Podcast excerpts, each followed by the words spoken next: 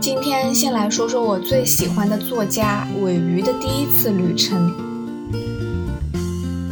时间一晃，十年过去了。二零一零年的那次长途旅行，他只算是菜鸟上路，历时三个月，跨四川、甘肃、青海、西藏、云南，最后那一程在大理闲逛。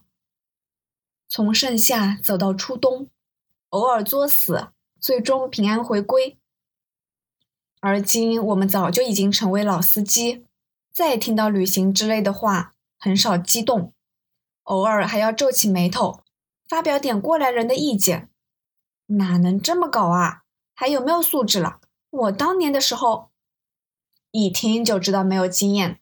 那条线路哪能这么走啊？我当年点评之后，回头自省，蓦然心惊，想到自己不也是这么蠢笨的过来的吗？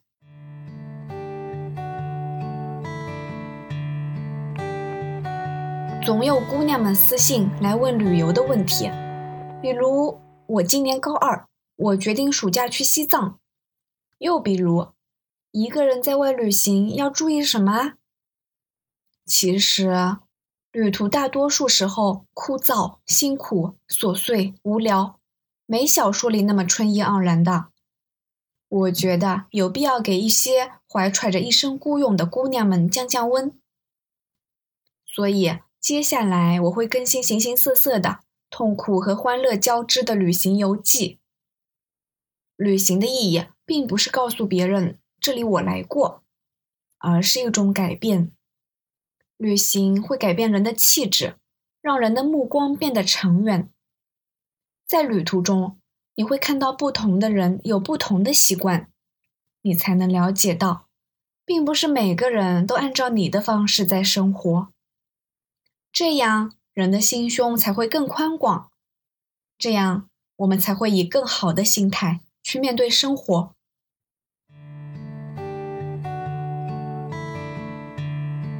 我有一个习惯，旅行时的票据很少扔掉，回来了找个盒子装起来。几年下来，越来越多，搬家时都成了累赘，但是还是舍不得扔掉。翻了一下二零一零年那三个月的，层层叠叠摆了一桌子。那时候的火车票很多都是红色老式的，上头不印身份证号码。拉萨的公交车票就是撕两张薄薄的纸给你，更像老些的饭票。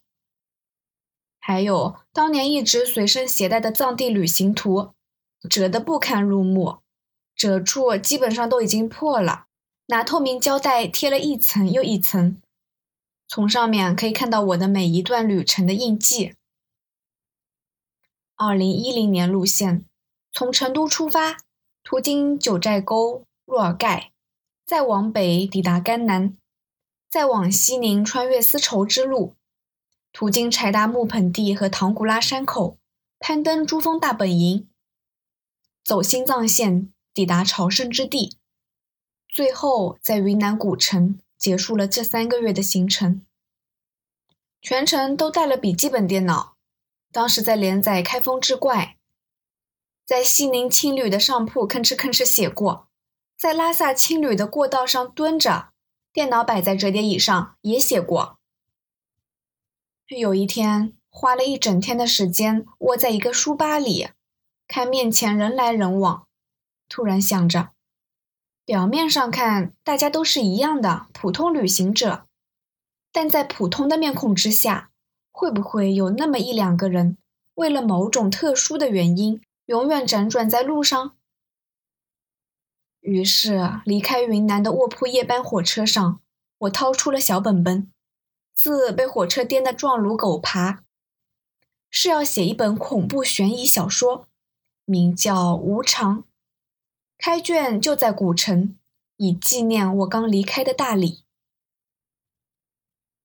二零一二年，这一年出发了两次，一次去了川西北，一次去了西藏大北线藏北无人区，主要是为了徒步神山冈仁波齐，看到了藏北的茶卡盐湖，不是青海的茶卡。当时在连载《怨气撞铃》，想着写到结尾的话，就在藏北大结局好了。我爱阿里，荒芜之地。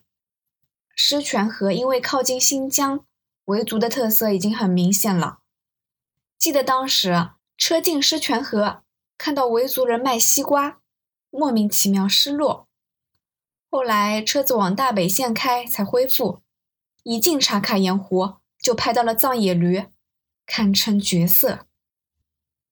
二零一三年去云南徒步雨崩。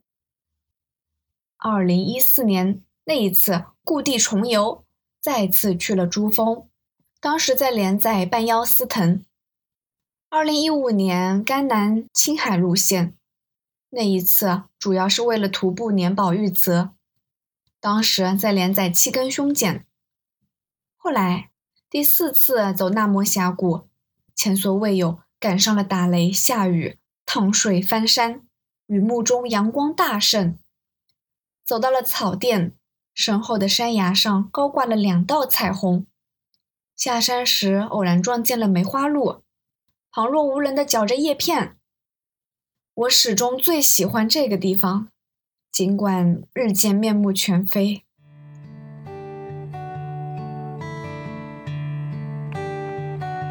我这个人吧，做什么都没有太大长性，只有写故事和旅行。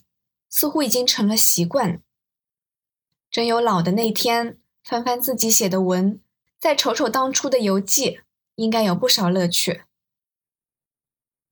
好啦，如果准备好的话，我们就开始吧。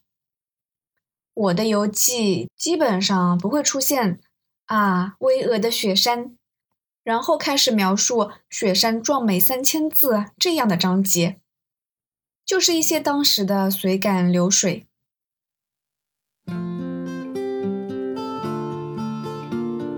感谢收听，希望这个播客能陪你度过每一段孤独的旅程，彼此温暖，彼此治愈。希望来到这里的你可以放下一天的疲惫，尽享这人间好时节。